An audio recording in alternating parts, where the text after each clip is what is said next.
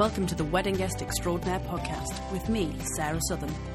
Join me each week as I talk everything weddings, taking you from engagement to honeymoon, and making sure that you really do enjoy planning your big day.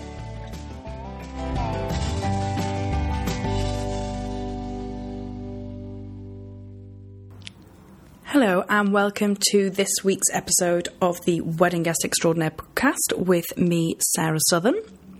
This week I have an amazing guest on the show. He is an award-winning fashion designer. He owns House of Holland fashion line. He is, of course, Henry Holland. I've known Henry for a number of years as he used to work with my very, very dear friend Laura, and he did, in fact, design Laura's wedding dress, which you would have heard all about in episode 1. Henry and I have a really lovely chat about his engagement and the fact that he is still engaged, but not yet married, but hopefully that might be changing soon. We have a really in-depth chat about him designing and making Laura's dress, which I loved.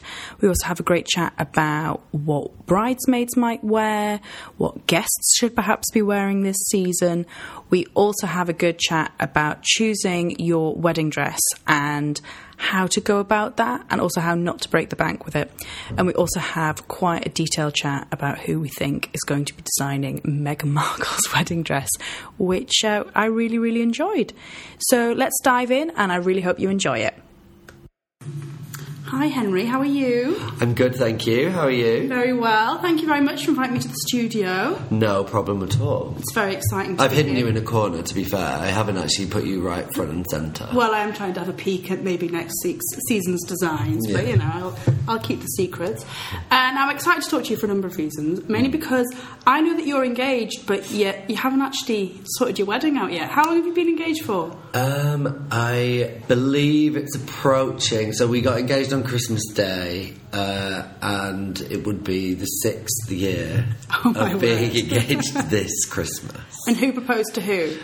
He proposed to me. Did he? So tell me how David proposed. So in some ways it's really amazing and really cute and really romantic, and then in other ways it's just really hilarious and very us. So he proposed on Christmas Day and then apologised immediately for being really naff that he proposed on Christmas Day.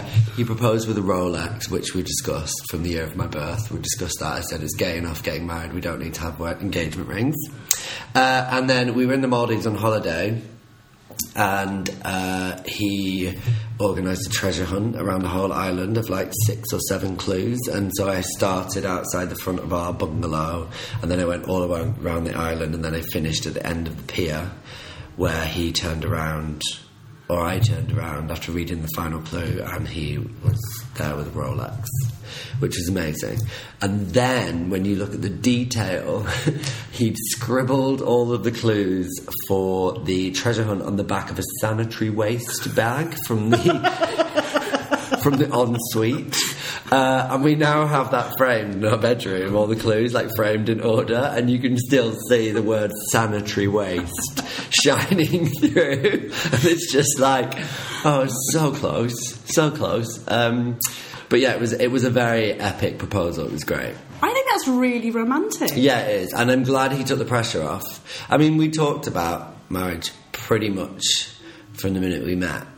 Because how long were you dating before you got engaged? About 2 years, yeah. But it was a very serious relationship from the get-go, really, wasn't it? Yeah, well, he lived in Madrid, and I lived in London, and so we met in Paris, so we spent 24, 48 hours together, and then we went back to our respective countries, so then to actually warrant a second date, one of us had to get on a plane. So it was quite early on that we needed to be, we couldn't really play games of like, oh, I'm not going to text him back for an hour. It was like, I'm at the airport. Yeah.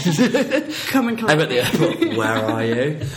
So we weren't able to sort of play any games, and we were just very straightforward from the start. But we're both like that anyway, which is good. Yeah.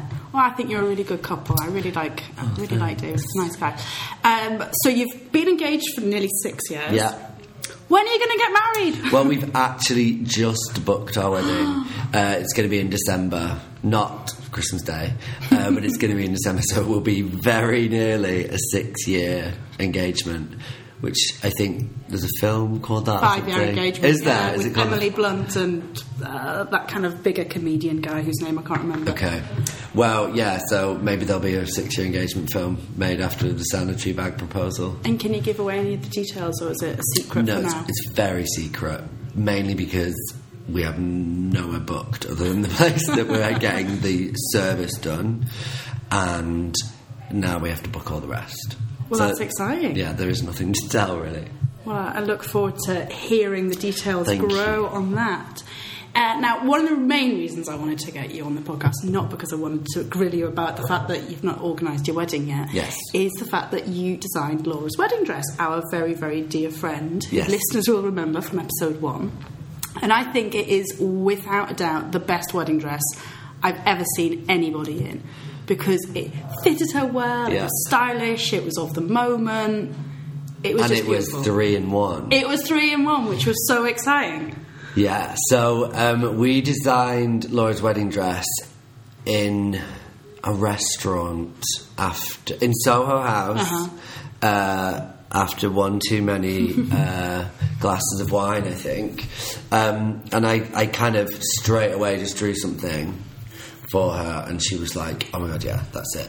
And it was slightly tricky in the fact that she lost her entire body weight during the engagement and planning of the wedding, so there was lots of fittings needed, lots of changes to the sizing of it, but yeah, she wanted something that was quite modern and simple and also really playful and fun, which I think she has always been a loyal customer of mine, so I get her taste, and she very much likes what we do, sort of naturally, so it was a really great partnership, I think. So we created her own fabric, which was this ivory silk that had a polka dot jacquard just in the same colour, so it wasn't a spotty wedding dress, but when you saw it in certain lights you got the texture of the polka dot, and then it had a very fine mesh, almost t-shirt, that was kind of elbow length but super super tight, that came out the top of the strapless bodice. And then the bodice had about 50 covered buttons all the way down the back. And then it was a very tight sort of corset top with a peplum. And the reason I made the peplum is because I had this idea in my head that I wanted the dress to have 3 different iterations. So for the service, she wore a floor-length fishtail skirt for the actual ceremony, and then after the ceremony she changed for dinner into a below the knee 50s skirt, and then after dinner she changed into a pair of amazing cigarette trousers, and it was all with the same top half, so it looked like a dress at every point apart from when she put the trousers on, but it was actually separate, and it actually allowed her to change the function of the dress 3 different times during the day. She ran with that slightly further than any of us expected, and we had full hair and makeup changes for each skirt change, so for half of the wedding myself and the hairdresser were in a private room getting her into the new look, like she was presenting the EMAs. But it was so worth it. It was. Yeah, it really was worth it. It was so fun to have the 3 different bits. I think it's one of my favourite ones I've ever done. I think also it was quite a fashion wedding. Yeah. You know, and obviously because of Laura's job, she is fashion. Yeah, it was at my house. Yeah. Your mum is very fashion. It was at my mum's house. And then, you know, having Adam do the hair. Yeah. And then, you know, Cameron taking the pictures. And I felt as though a lot of the guests were very fashion-focused. I don't think I've been at a wedding since or before where the men's outfits were better and more exciting, because you know your outfit was pretty special. I'd say a top tip there is just invite more gays if you want to, you know, pepper up the crowd. That's the solution for everything in life. Yeah. Tell me about it. That's why I'm always tired. Constantly invited. Kidding. I bought a Maschino suit which was black with baby blue palm trees stitched all the way through. It was like a tuxedo, and I wore it with a white t-shirt, which I think I immediately spilt red wine on after my first canapé. It's very me. And Adam's outfit was... Adam was wearing shorts? Yeah, it was a short suit. Oh, it was me. I made it. It was blue palm leaf jacquard, and it was a short suit. Yeah, it was really Even though we were explicitly told no shorts. Really? Yeah, the bride requested no shorts for the men. And what a rule breaker. And then there was two guests wearing shorts, and I was livid. Because it was a hot day. It was a very hot day, but also I'm you know, partial to a short suit, even a romper. Yeah. At times. So I do think the most striking outfit, though, was perhaps Laura's brother, Tom, who wore a bright pink. He wore a bright pink Versace suit. Yeah, but H&M, wasn't it? Yeah, that was... Oh, my God, I'd forgotten. Yeah. But he went all out. He really went. Pink shirt, pink tie, pink shoes. Yeah, it was full pink. Colour drenching. It really was. Known. Is that what it's called? It's a new term. Oh, I like that. The trend forecasters are using the term colour drenching. Is that what we should be aiming for this summer? Right now you should be drenching yourself in lilac. Lilac is the new millennial pink. I think lilac's quite a difficult colour to wear. You have a certain colouring. Yeah. I don't do well with pastels, if I'm honest. But also you're wearing lilac headphones, almost. So you might want to rethink your technology choices. But nobody can see those. Only you. So designing Laura's dress was amazing. I think certainly for the guests, it was exciting to see her get changed and suddenly have her hair all different. But you've also designed some of your other friends' dresses because you don't do dresses as a general thing at House of Holland. I don't do wedding dresses now. I don't have a wedding collection. I do dresses, yeah. It's available at houseofholland.co.uk. But I don't do wedding dresses as a rule. I have made 4... wedding dresses, all for friends or friends of friends, and I've made bridesmaids dresses as well. You? Yeah. How was that as an experience? That was quite fun actually, because it was for Aggie's wedding, and it was 3 different dresses for 3 different girls, and I know them all like sisters. So we chose one fabric which everybody liked, and then I went and made a dress that fit their personalities and their bodies, and so it was a really nice process actually. That's really lovely. I hadn't realised. I've seen those dresses on her Instagram. Yeah, navy blue. Yeah, yeah, really beautiful. So you designed a dress for your sister, is that right? I designed my sister's registry office dress, yes, and I designed one of my best friends from university's dress, Michelle. And it is really fun doing wedding dresses, but it's just really stressful because, I mean, I remember at Laura's wedding when they sat down to sign the register, I don't think I've held my breath that long in my entire life because I could just see all the buttons popping. And I was just like, oh my God, she really wanted it tight. She really wanted to show people how much weight she'd lost. So it was a very tight bodice. And then when she sat down, I was like, oh God. Because when you've been responsible for the craftsmanship of something, it does just fill you with a little bit of anxiety. And then for Michelle's actually was much calmer because her dress was slightly less intricate. And we found a vintage lace and we cut it from that. And then it was sort of a floor-length column dress with a V-neck, sleeveless. Just really, really simple. And then we cut out the flowers within the lace, and then we appliqued them in an ombre so that by the time it got to the bottom row, it was a full 360 of a second layer of 3D flowers, and then that kind of petered out up to the hips. Wow. It was really cool, and it was like a... And also you catch yourself being absolutely ridiculous about colour with wedding dresses because you're looking at the same colour. It's cream, let's face it, but you're talking about ivory and smoke ivory, and then you're like vintage lace, and it's just like, it's white. It's different versions of white. But no, a certain fabrics just take certain colour differently, but that's one of the funny things about the process. Now, not everybody has got a best friend who is an award-winning fashion designer. Some people have got to go to the high street. Yes. And buy dresses. Now, me and Claire went wedding dress shopping just before Christmas. Yes. It was the first time I'd ever been into a wedding dress shop. Oh, they're insane. And I suddenly had that feeling that Julia Roberts might have had when she was in Pretty Woman and they were mean to her in the shop. Oh, really? And I think it's just because I don't like shops, if I'm honest. Okay. And I kind of walked in, I was like, oh, this is really quite stressful. And Claire was like, it's fine, we're spending money. Like, we're okay. And they gave you, like, some carver and stuff. Yeah. And then you're allowed to try on a certain number of dresses. Yeah.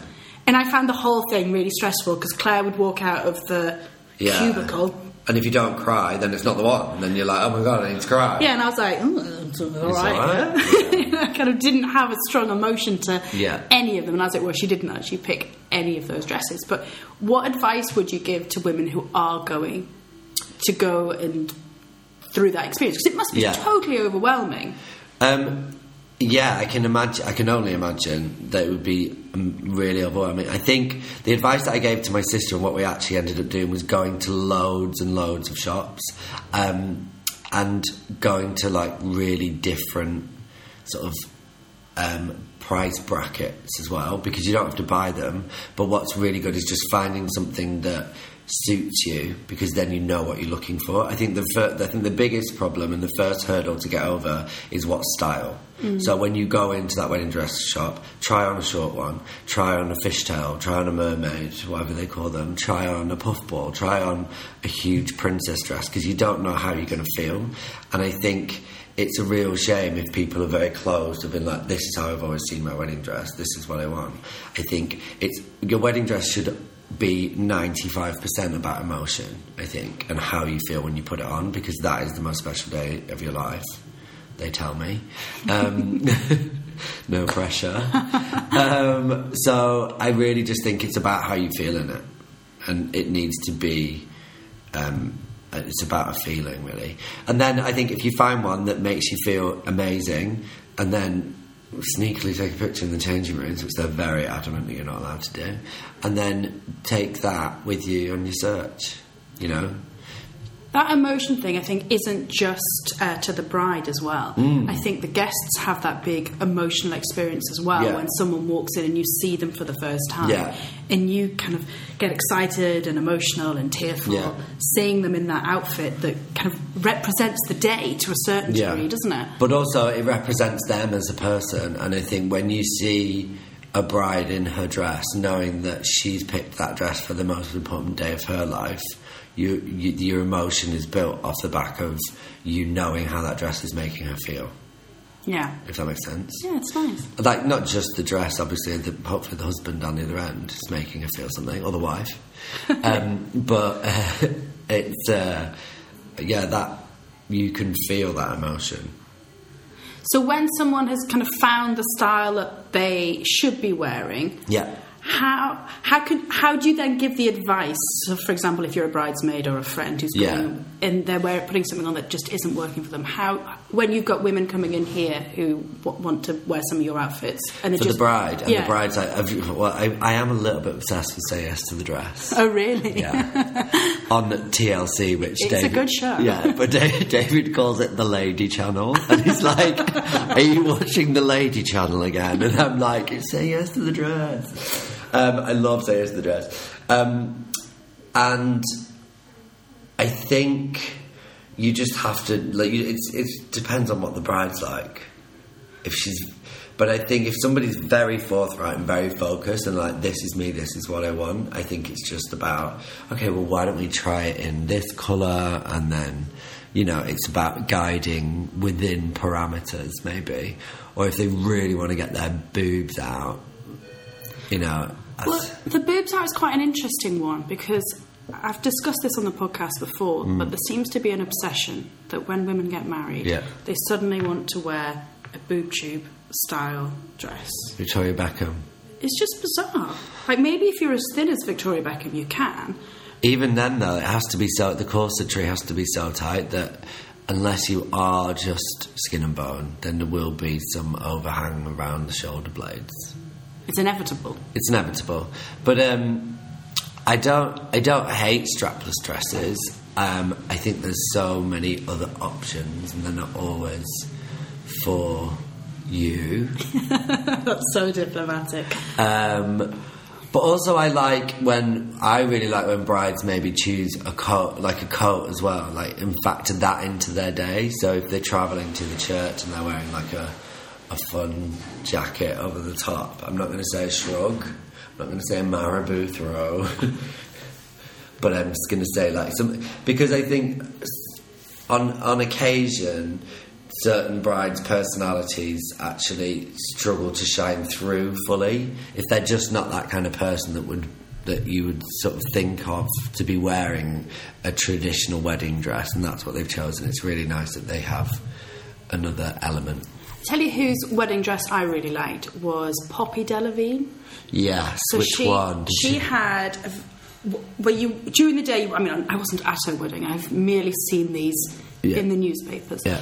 But she had kind of like a short dress on. Yeah. But then during Chanel. The day, she had a long thing on. So it obviously was a bit like Laura's wear. Yeah. It kind of came undone. So therefore meant for the evening, she just had this really cool white party dress on. Yeah.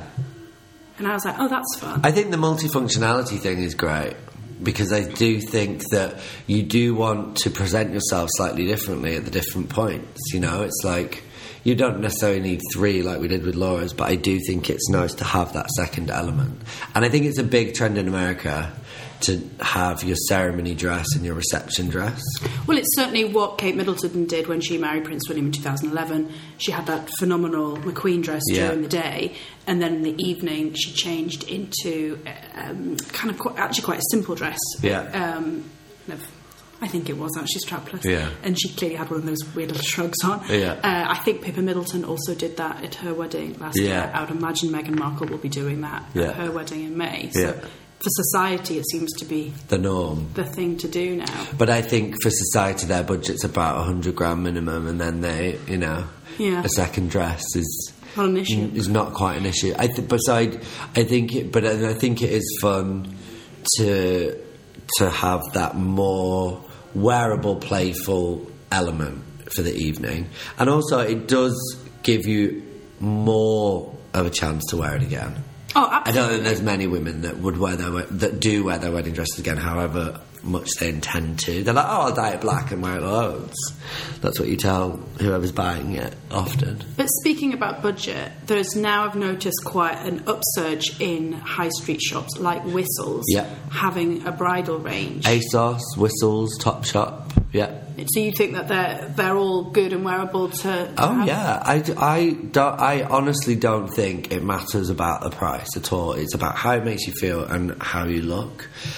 We had a friend who got married a few years ago, and she did what I was saying to do earlier, just go everywhere and try on a million dresses. And she found this dress in New Look, and she was just like, that's just... because it was just so her.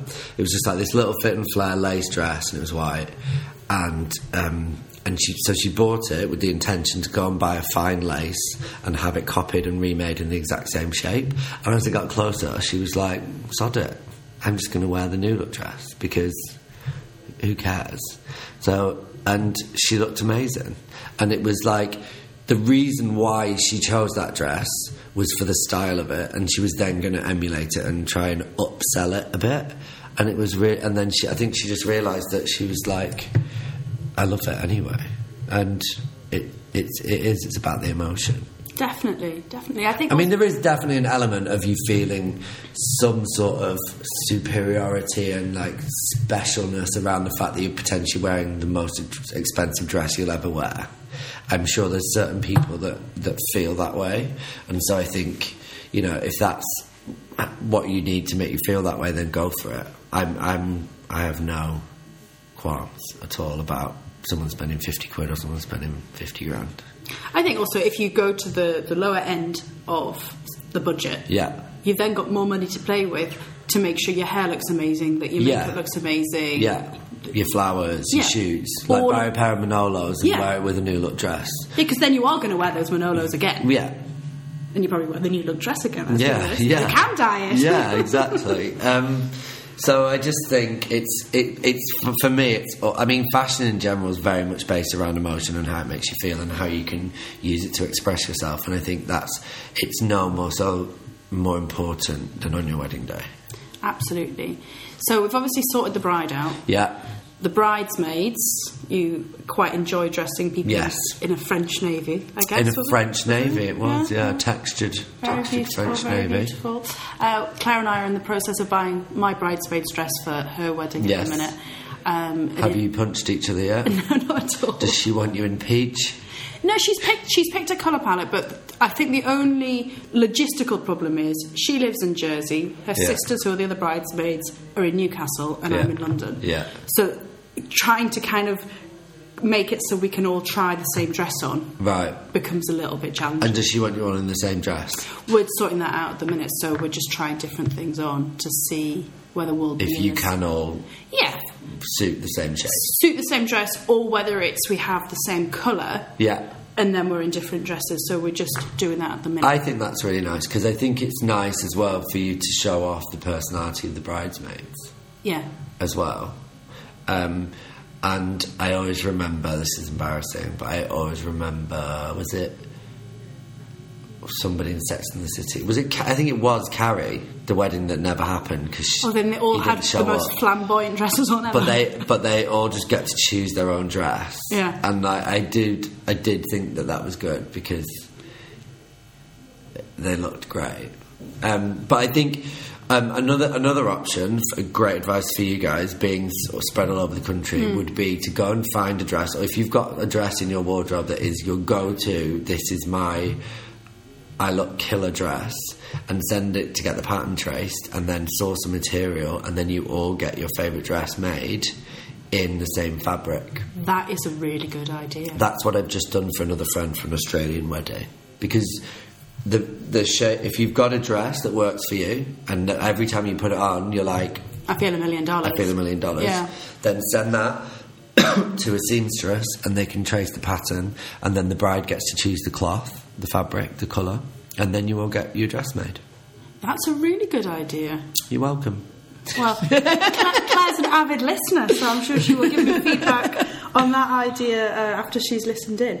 So, obviously, we've talked about the key people, but actually, I think the most important people at a wedding are the guests. Yeah. So what should guests be wearing this summer for weddings? Oof. Other than, obviously, a dress from House of Holland. And lilac. The new millennial pink. Although I do believe it's already been overtaken by yellow. Nobody can wear yellow. Well, I did struggle with the yellow a little. I don't often wear yellow. Let's put it that way. When you wear yellow in the summer... insects get attracted to you because they think you're a flower.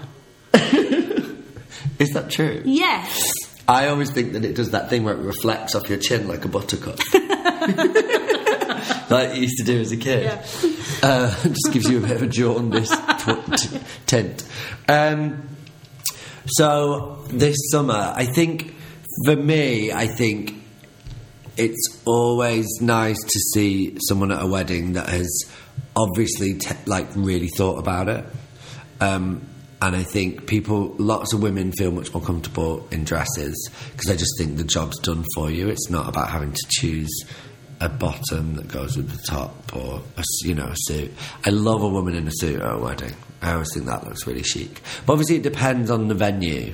I think it's always important to bear in mind where the wedding is. I think if you're getting married at Kew Gardens in the conservatory, for example, maybe don't wear a tuxedo as a woman at 2:00 in July.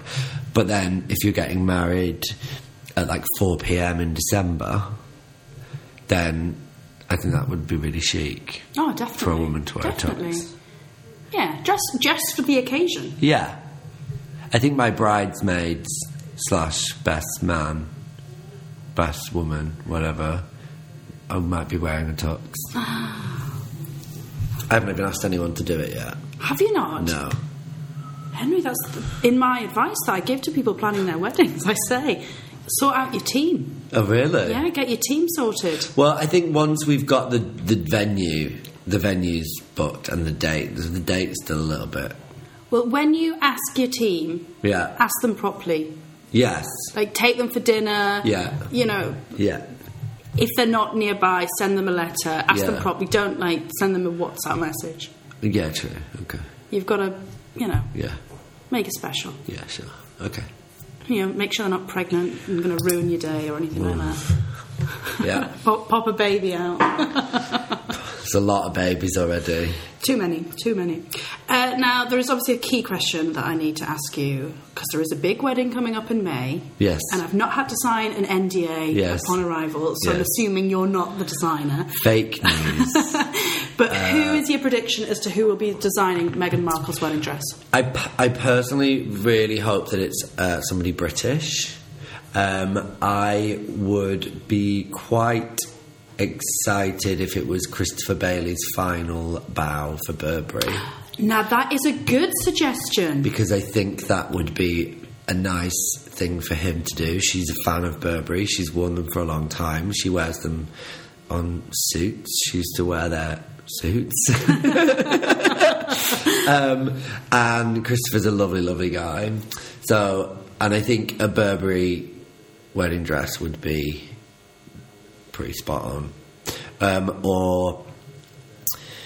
who else? I mean, there's amazing British designers. I feel like she's quite youthful often, and then so I think, I don't know, I wonder whether she'd go for a slightly newer, younger designer. Like, she wouldn't go for Erdem because he's very closely associated to Kate, I think. Well, obviously the bookie's favourite is Erdem. Is it? Yeah.